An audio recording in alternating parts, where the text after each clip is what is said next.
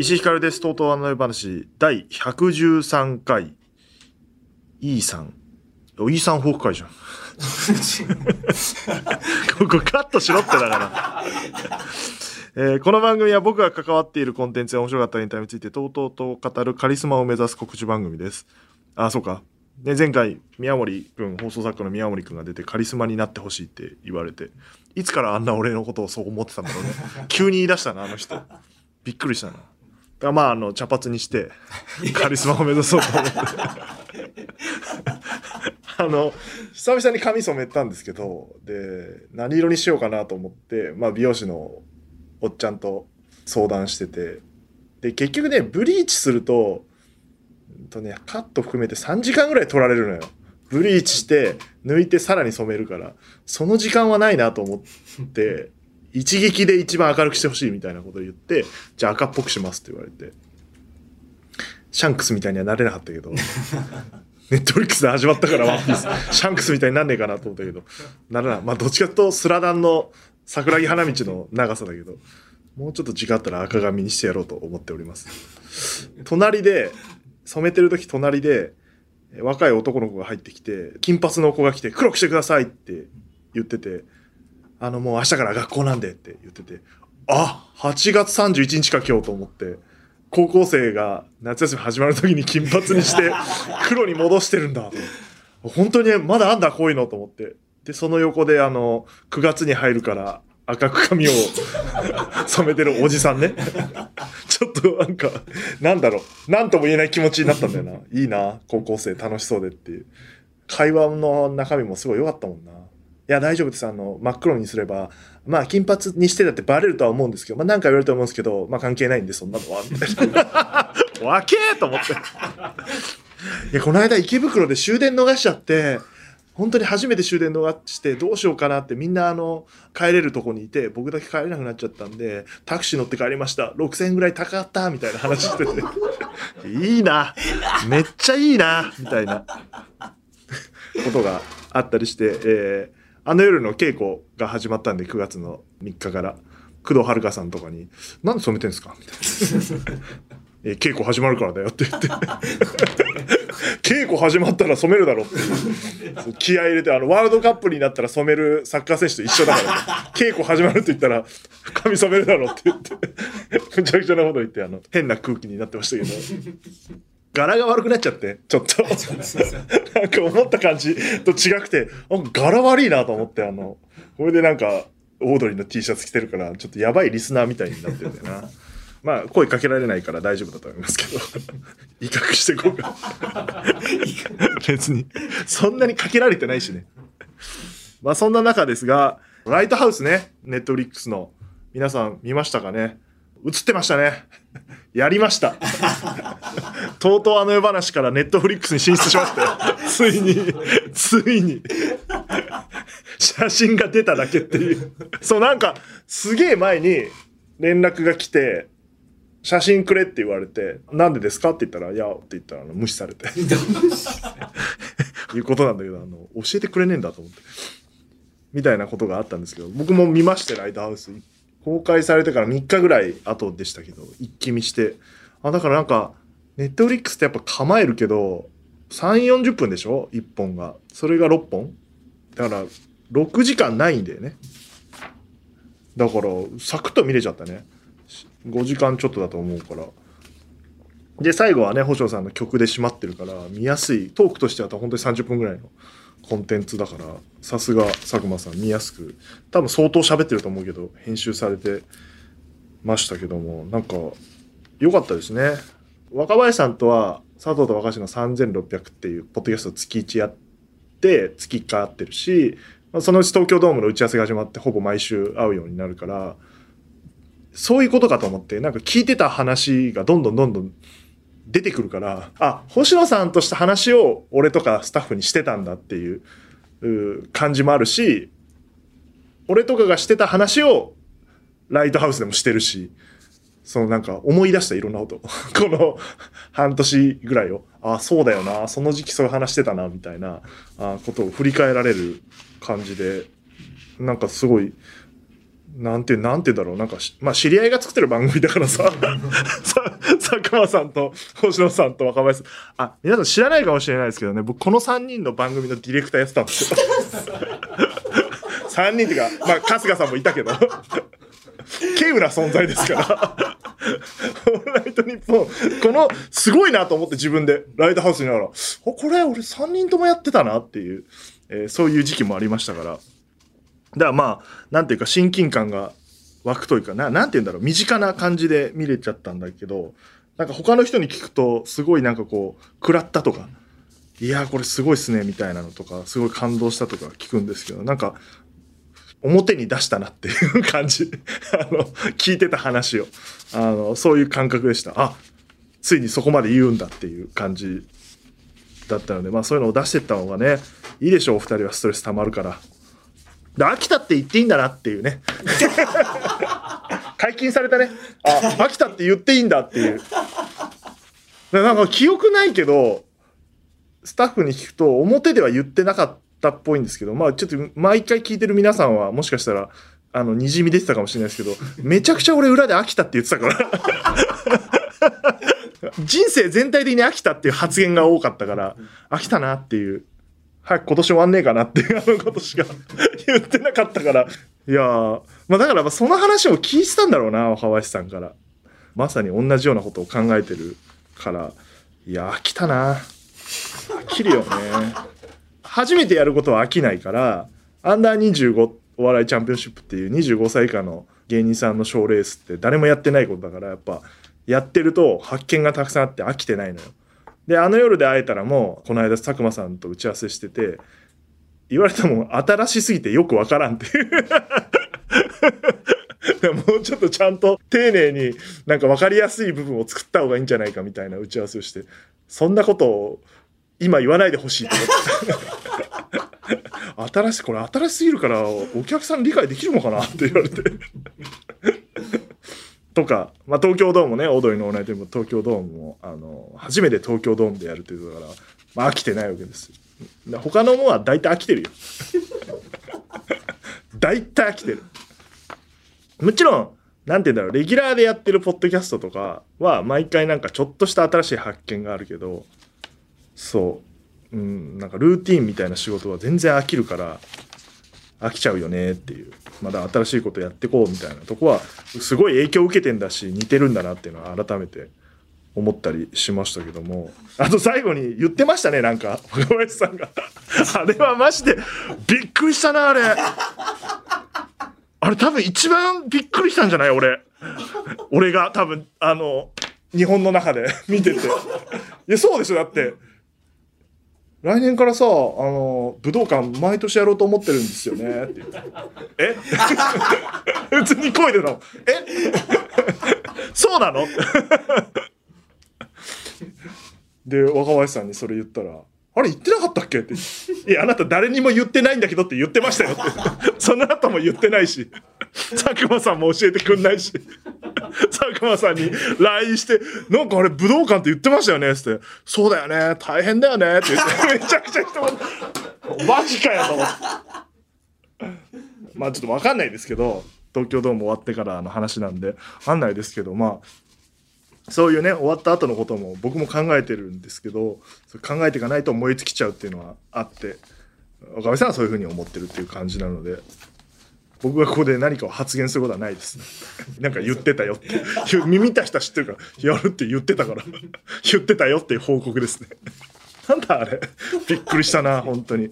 心臓がキュッてなって。あやるんだそれでね、まあ、ライトハウスの流れがあって、星野さんがオードリーのオールナイトニッポンに出られて、先週ですね、土曜日、まだタイムリーで聞けますけども、で、まあ、そんな中で、東京ドームの主題歌をお願いすることになって、東京ドームで聴けるということですので、主題歌ですので、必ず流れる瞬間は、どこで流すかとかはまだ決まってないですけど、流れる瞬間があると思いますので、ぜひぜひ、えー楽しみにお待ちいただければなと思っておりまして、で、9月の23日から、えーチケット最速選考が始まるとという感じでございますので、ぜひその期間に申し込んでいただいて、まあもちろん、どのくらい来るかわからないですけども、最速選考で席数が予定枚数をオーバーした場合はもうそこでほとんど当てちゃいますから二次選考以降にチャンスが残されてないっていうことになるんで、もう行きたい人はとにかく最初に申し込むという感じで、で、えっ、ー、と、23日の土曜日の11時、午前11時、お昼前の11時から申し込み開始するってことは、その日に放送があるので、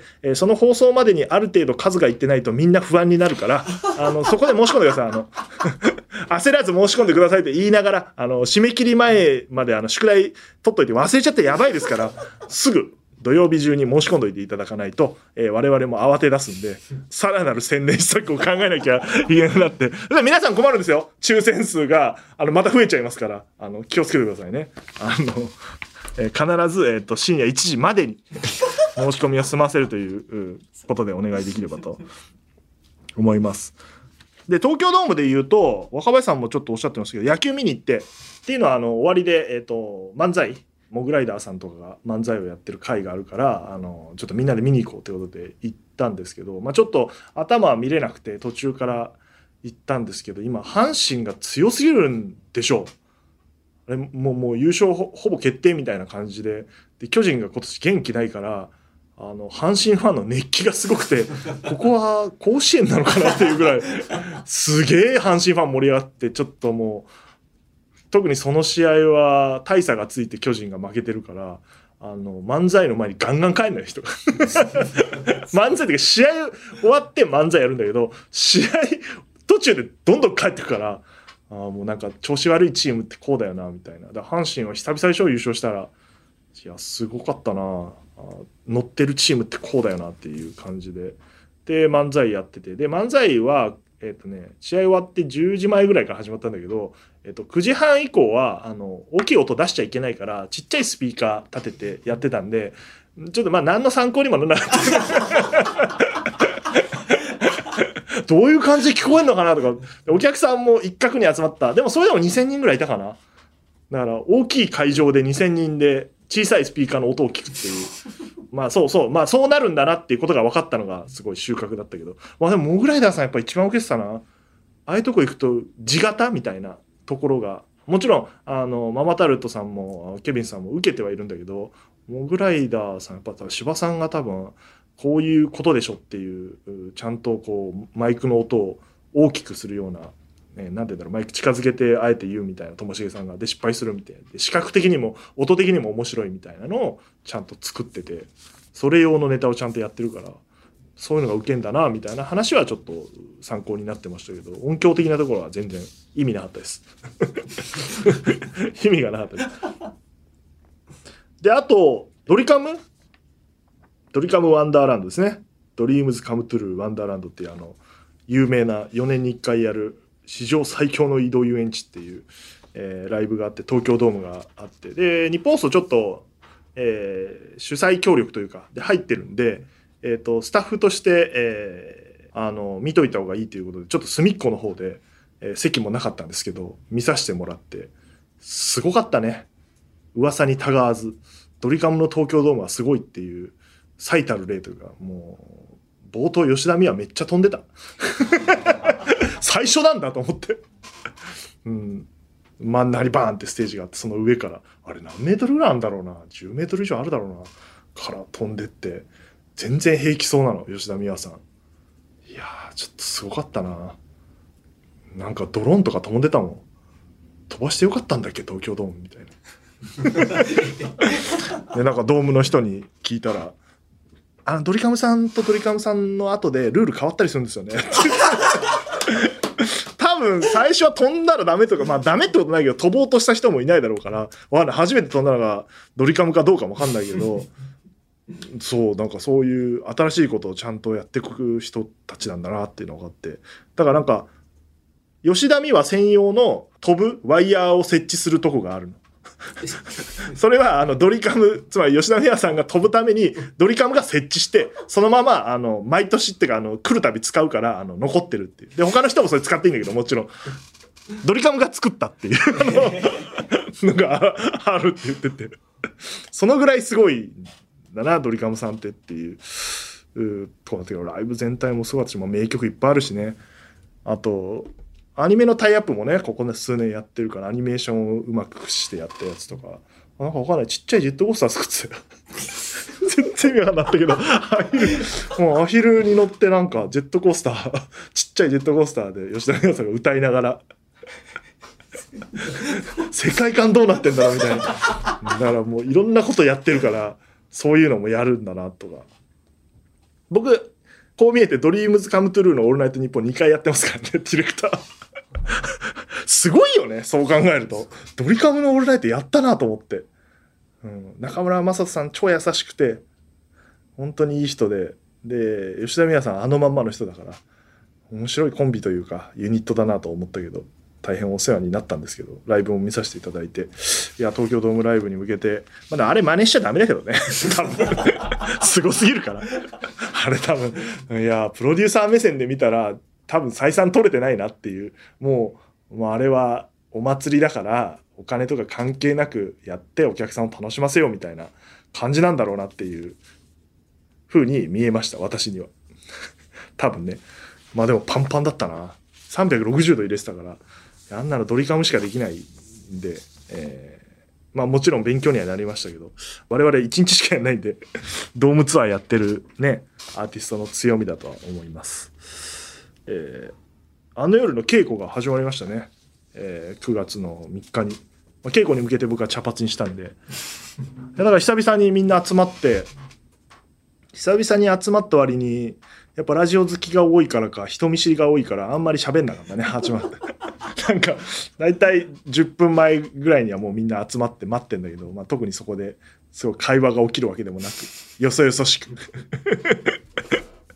不思議な空間だったらあだからなんか、稽古初日って、どの舞台とかもそうなんですけど、四角くみんなが席を取り囲んで、一番センターにコミカドがいて、まあ、その横とかに僕がいて、で、スタッフが手前側にいてでこの字型にキャストがいるんだけど千葉さんとか高橋ひかるさんとかトイメンにいて、うん、なんかちらちら目は合うけどあの別に喋らないっていう。喋れよ。いや俺もそうなんだよ。変なチームと思って。えー、いうのがあって。まあ読み合わせって言ってねあの一から脚本を読んでる。だから本物が読んだから今までね代役の方とかあの自分で読んだりはしてるけど本物が読むと不思議なもんで本物だって思うっていうついに本物が読んでるっていう感じがあって、まあ、もちろんまだ全然演技は固まってない状態でいろいろトライアルしながら読んでいただいてるんですけど面白かったなでも本読み通してみて。面白かったなって思うのと同時にあれ打ち合わせしてるうちにいつの間にこんなにやること増やしてたんだっけ？っていう。いやこれ込み方が悪いわけじゃなくて。俺とかも大いに責任があってあれやれよとかこういうことやった方がいいなとかいっぱい言った結果モリモリになっていて。いやすごいことになるなあれ。だ多分普通のえ、ー、と、演劇として、演劇っていう言い方が合ってるかわかんないけど、ドラマとしてまず、前回同様配信のドラマとしてあって、で、演劇的に生の面白さもあって、で、さらに今回イベントっていうのがくっついてるから、イベントとして、え、ー、と、見せ物になってるものが何個も入ってるから、後半。そらすごい楽しいと思って、ドリカムワンダーランドに匹敵するぐらいコンテンツ 入れ込んでるからあれ、あ、尺ね、心配なのは3時間超えちゃうんじゃないかな、あれ。大丈夫かな。ちょうど3時間ぐらいにしてこうって今、話はしてるんですけど。だからまあ、すっげえ面白いんじゃないかな、あれ。全部うまくいけばね。全部うまくいけばね。でもなんか、やっぱ前回よりもみんな、あの、覚悟してるっていうのもあるし、えー、大体想定してる大変さもなんとなく理解してる人が前回前作出てる方分かってるから非常に稽古の空気は良かったですね。あの前回は地獄だったんだなっていうあの 和気あいあいとあ稽古ってこんな楽しいんだっていう 感じであのピリピリしたあのこれ大丈夫なのかみたいなのを毎日過ごしてた感じ。まあ初日っていうのもあんのかな。和気あいあいと楽しくやってたしね、高橋ひかるちゃんとかは終わった後いや本当楽しかったです」って言って帰ってってもう前回はマジで追い込まれた顔しか見てないから。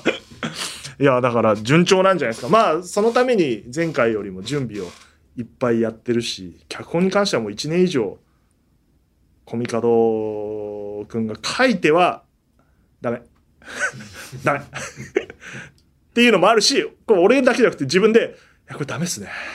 いやダメかもしれない」みたいなので地獄ループに入ってって今を迎えてるから。まあ精度は明らかに前回より高いんでまあただ直すって言ってたけどね。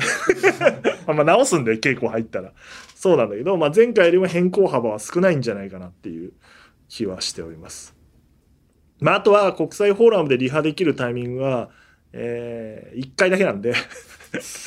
あとは当日っていうか本番前、えー、なんで、えー、それでどこまでみんなで位置関係とか技術的な面とかクリアにできるかっていう。でそれで課題が残った場合はまあぶっつけっていう、まあ、これ前回もそうなんでぶっつけ本番になるっていう。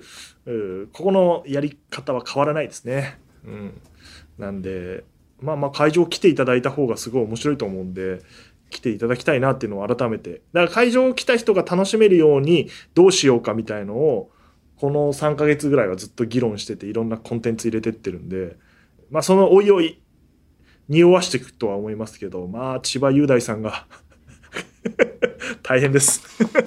やること多いです。あの、そうね、もっと負担を軽くしようって話でスタートしてたはずなのに、あの、いつの間にか、あれ？なんかずっと出てない？やることいっぱいあるじゃん、千葉さんみたいな、感じになって、もちろん高橋ひかるさんとかは大変なんですけど、いや、そうですね、そういう感じになってきてますね。あとは、だ中島 M さんとか小松さんとか、えー、高野さんとか初めて、えー、ご参加いただけてますけどやっぱ実力があるからすごい。本当にうまい。うまいっていう言い方があの稚拙ではあるんですけどいや実力あるなっていう感じがするしね渡辺君とか西大脚の渡辺君とかはやっぱ若いから一生懸命なんでいやもう全部稽古は全部参加しますみたいなやる気あるから非常に盛り上がってるんじゃないでしょうか。工藤遥さんはもう文句言ってましたけどね。ちらっと僕のとこ来て「石さんここに私出るって書いてあるけど今小宮さん出ないって言ってましたよね。これどっちが合ってるんですか?」みたいな「まあまあ待て待て。待て待て待て。まだ決まってないから。早い気が早い。そうそういうもんでしょうよ」っていう。そうですよね。みたいな感じがありましたけど。火種はあるけどね。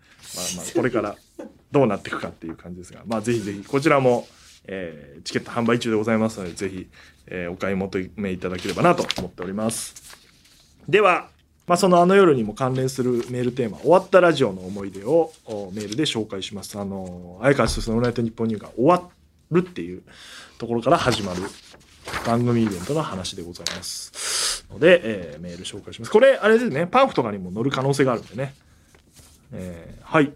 神戸市ラジオネーム、てるてる坊主。終わったラジオの思い出。ミワのオールナイトニッポンが終わった時のことを覚えています。当時高校生だった僕にはラジオを聴く習慣なんてなかったのですが、聴取率調査、過去スペシャルウィークのモニターを頼まれたことがきっかけでラジオを聴き始めました。頼まれた人たまにいるよね。そして当時好きだったアーティストのミワさんがラジオをしていることを知り聞き始めました。ミワのオールナイトニッポンの最終回ではミワさんが目黒川を弾き語りしていたのですが途中から涙が溢れて恋になっていませんでした。僕はノイズ混じりのラジオの実機に耳を澄ましその歌声を静かに聞いていたのを覚えています。一つの番組が終わるときリスナーだけじゃなくてパーソナリティも同じぐらい悲しいんだなと気づかされました。それからはいつか終わるかもという儚さを抱えながら人生の一瞬一瞬を輝かせてくれるラジオ番組を全力で愛していこうと思うようになりました。そうね、美和さん2010年の4月から2013年の3月26日までですね。で、そもそもあれだもんね。ミワのオールナイトニッポン R っていう、えー、土曜に週替わりでやっていた、あの、スフィアさんと、ナインと、近藤夏子さんと、ミワちゃん、ムーンムーンとかもやってたな。なんでこんな詳しいかというと、あのゴリゴリに僕が AD だったんですよ。いや、週替わりの AD 大変なのよ、素材。全部違う番組を順繰りやってくから、毎週違う番組やってくから、大変だったな。ついてましたね、僕。そっから、ミヤさんの番組が一番いいってことで、えー、オールナイトニッポンが始まる。当時ゼロはないんで、いきなり一部でみたいな感じで。だ作家は、あの、最初福田さんサブだったのが、あの、途中でメインになって、多分福田さんが初めてやった、メインでやったオールナイトニッポンなんじゃないかな。ディレクターはね、藤原さんっていう、あの、元チーフ、でかいだけの人。2メートル 5, 5センチぐらいあるんだけど。嘘で嘘で。嘘で嘘で。180でも後半からぐらいある。やめちゃいましたけどね。藤原さんもやめちゃったな。えー、そうですね、みやちゃん。みやさんね。だからオードリーのオールナイトニッポンの5周年のイベントにも出ていただいて、元祖リトルトゥースですね。元祖って言うとなんかあれですけど 今言ってる人が違うみたいな言い方ですけど。っていう。もともとは宗岡さんがしてたのか。宗岡さんがやってて、えー、で、オードリーさんとこうつなげてやってたっていう感じですね。懐かしいな。僕も AD ついてましたね。東京都ラジオネーム、お茶の水全部飲んでみた、えー、終わったラジオの思い出。僕の思い出の一つとして、菅田将暉のオールナイトニッポンがあります。僕が大学受験の浪人生活が始まった春、ちょうど須田さんのオールナイトニッポンの放送が始まりました。映画やドラマの中で見る俳優菅田将暉とは180度違い、リスナーにディスられたり煽られながらもそれを受け入れ、さらに面白く返す須田さんがそこにはいました。近所の気のいい兄ちゃんと勝手ながら感じられる温かみのある須田さんのラジオパーソナリティぶりに、この番組ドハマりしました。以来毎週の放送を聞いては元気をもらい、大学受験を乗り越えることができ、楽しい大学生活を過ごすことができました。そんな中、僕が新社会人になる春、菅田将暉のオールナイトニッポンの最終回は訪れました。番組の最終回の最後で、ラジオ、そしてリスナーへの思いを語ってくださったシーンには涙しました。この番組でメールを読まれたことはありませんでしたが、これほど別れが惜しいとは自分でも想像していませんでした。番組終了を機に改めて僕はこの番組そしてラジオが大好きなんだなと痛感したのです。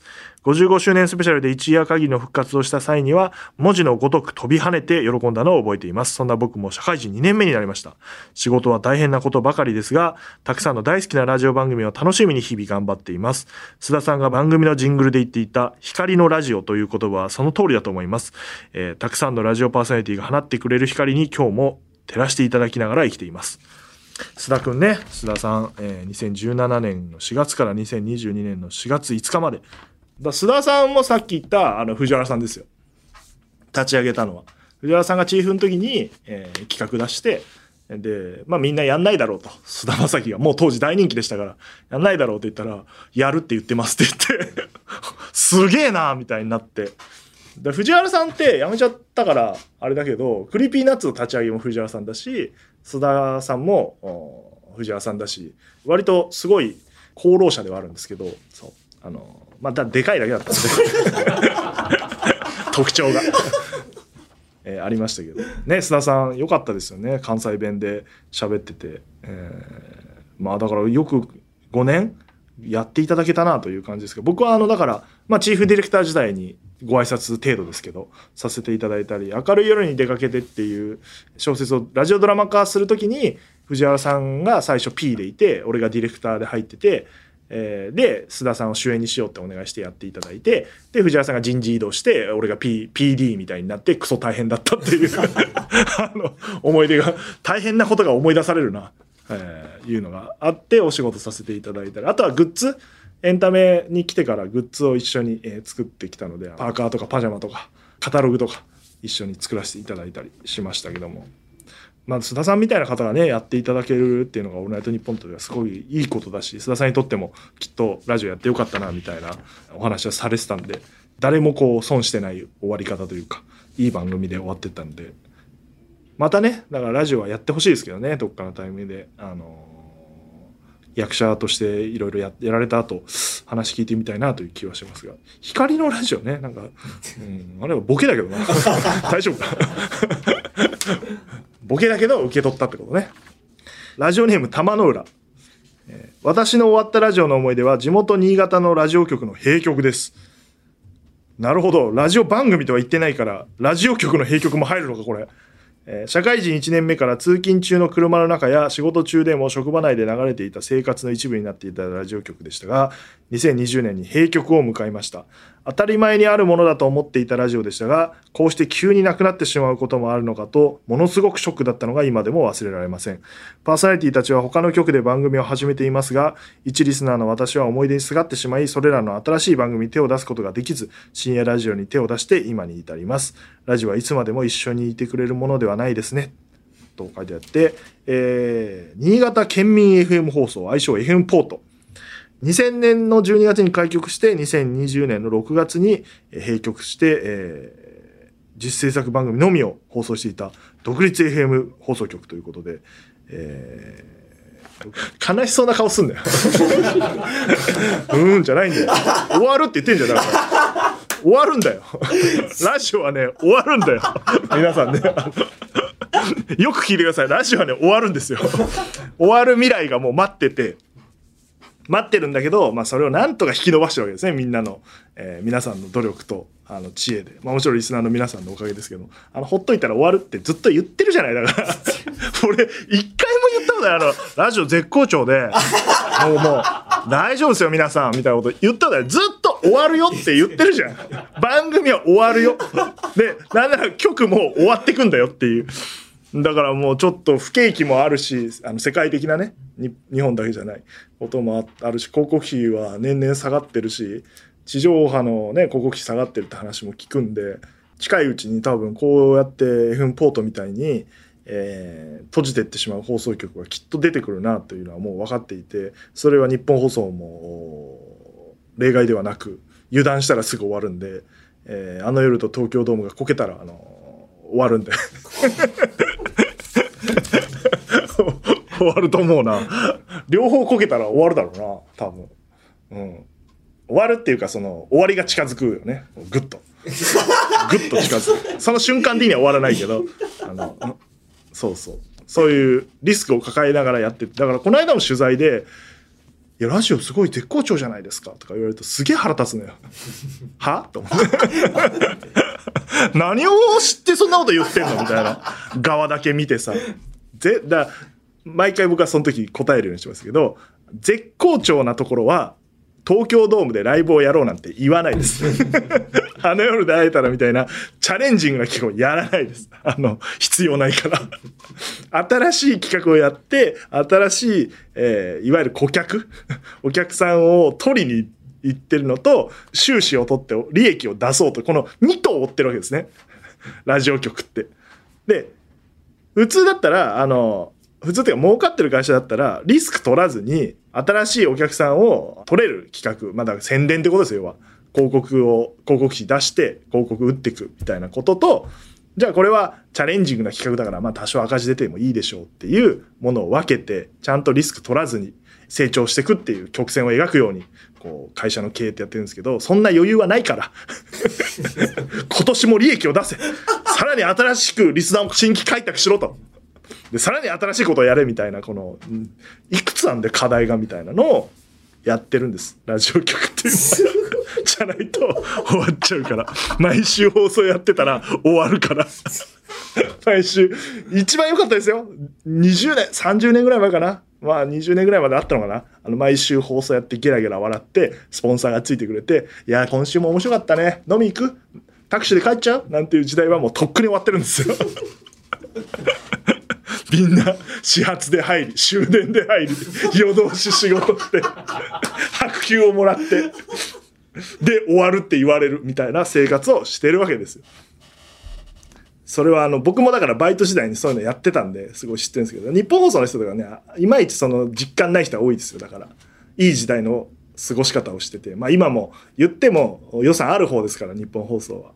FM 局だからそこの新潟の FM でもう多分終わる寸前とかは本当に大変だったと思いますし、えー今だからそうやって一人4役ぐらいやってるディレクターが世の中にいるのを僕は知ってますから。白球でね。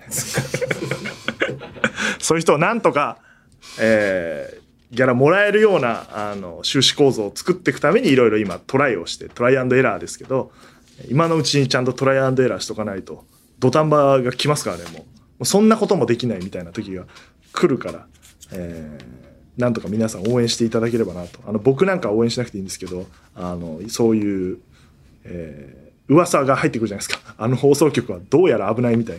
ちょっと応援していただいて。で、ね、そこの放送局で働いてる方も、いろいろ知恵を絞ってるとは思いますけども、頑張っていきましょうという感じですかね。ついに終わったラジオ局の思い出が出ましたね。いいですね。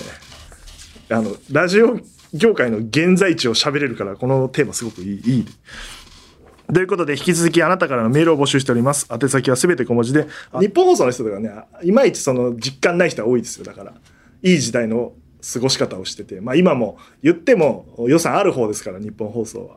FM 局だからそこの新潟の FM でもう多分終わる寸前とかは本当に大変だったと思いますし、えー、今だからそうやって一人4役ぐらいやってるディレクターが世の中にいるの僕は知ってますから。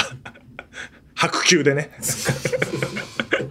そういう人をなんとか、えー、ギャラもらえるようなあの収支構造を作っていくためにいろいろ今トライをしてトライアンドエラーですけど今のうちにちゃんとトライアンドエラーしとかないと土壇場が来ますからねもうそんなこともできないみたいな時が来るから、えー、なんとか皆さん応援していただければなと。あの僕なんか応援しなくていいんですけど噂が入ってくるじゃないですか。あの放送局はどうやら危ないみたい。ちょっと応援していただいて。で、ね、そこの放送局で働いてる方もいろいろ知恵を絞ってるとは思いますけども頑張っていきましょうという感じですかね。ついに終わったラジオ局の思い出が出ましたね。いいですね。あの、ラジオ業界の現在地を喋れるから、このテーマすごくいい。いい。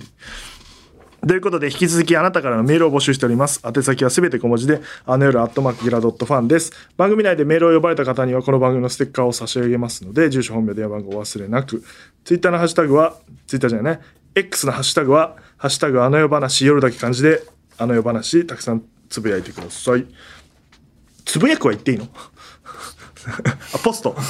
あのたくさんポストしてくださいはいじゃあ告知ですね、先ほどからありましたオードリーノーライト日本イン東京ドーム。日本放送の社運がかかった企画でございます。最速選考は9月23日土曜日11時から10月1日日曜日23時59分まで、えー、ですが、えー、基本的には9月23日土曜日の24時までに申し込んでいただければ、えー、放送でみんなのテンションが高いという感じですね。で、えー、研修はアリーナ席税込み1万2000円でスタンド席税込み1万円でございます。チケットピアで販売しますので、会員登録をしておいてください。あの、先着ではないので、あの、急いで欲しいとは言いつつも、あの、11時に、あの、申し込んだところで別にあの当たる確率とかいい席になるってわけではないのでそこはご注意ください。で引き続き宣伝 T シャツ、えー、ヘアバンドも販売しててあ高橋ひかるちゃんがだから稽古初日着てきてましたよ。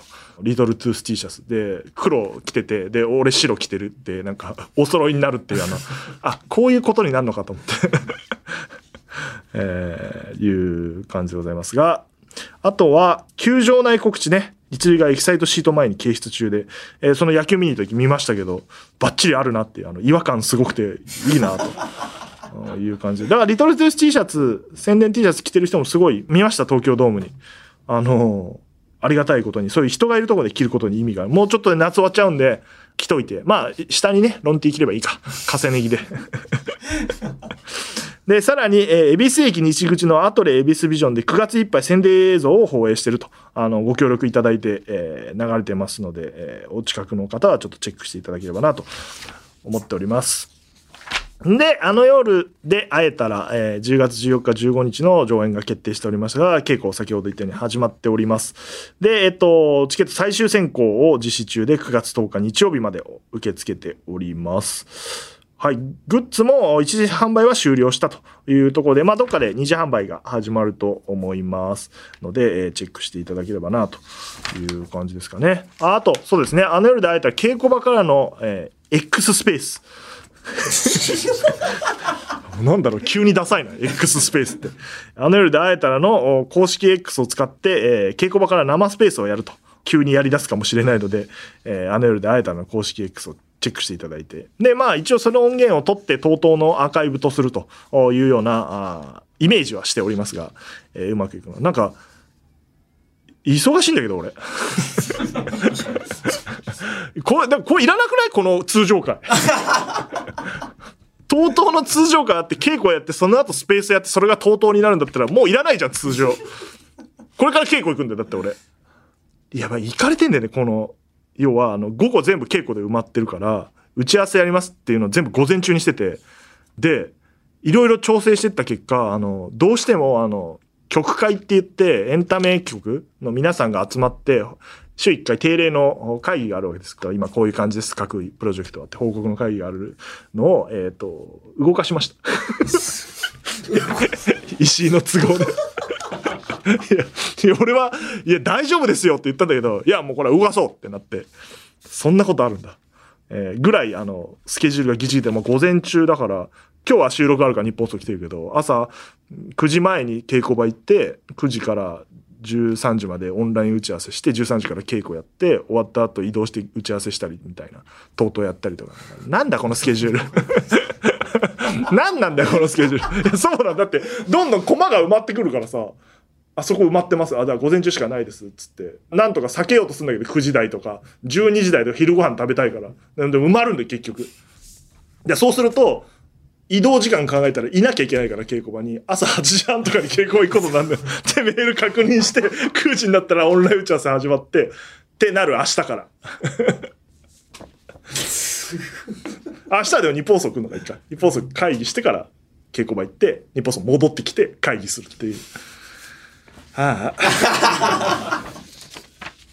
い。アンダー25笑いチャンピオンシップ決勝迫っております。9月16日一般発売中です。チケット。えー、3000円でございます。えー、これあと、もうはっきり言っていいでしょ。15枚ぐらいです。あの、ぜひ、あの、完売させたいんで、15枚買ってください、皆さん。あの、面白いんで。ネタも面白いし、えー、佐久間さんや大倉さんもいるし、佐久間さんや大倉さんが好評を言うわけだからね。それは俺も普通に楽しみだし。俺の指す回数を減らしてくれって今お願いしてて。やだやだ、その二人の後にコメントすんの。関一が、あ、最初佐久間さんで、玉野さんとか澤部さんとか大橋さんがいて、俺、大倉さんみたいな順番になってんだよ。だから、お大倉さんは、あの、何、まっちゃんの位置？逆か佐久間さんがまっちゃんの位置かな？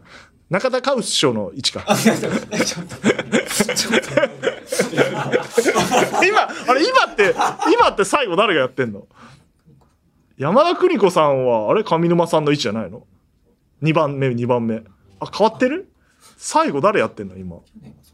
去年は山田さんが最後にいたんだ。あ、それ1、そう、ベテランだから、ベテランでそっちに入れて、巨人師匠がね、いた時もあったもんね。あ、そうなんだ。じゃあ、大倉さんが山田邦子だ。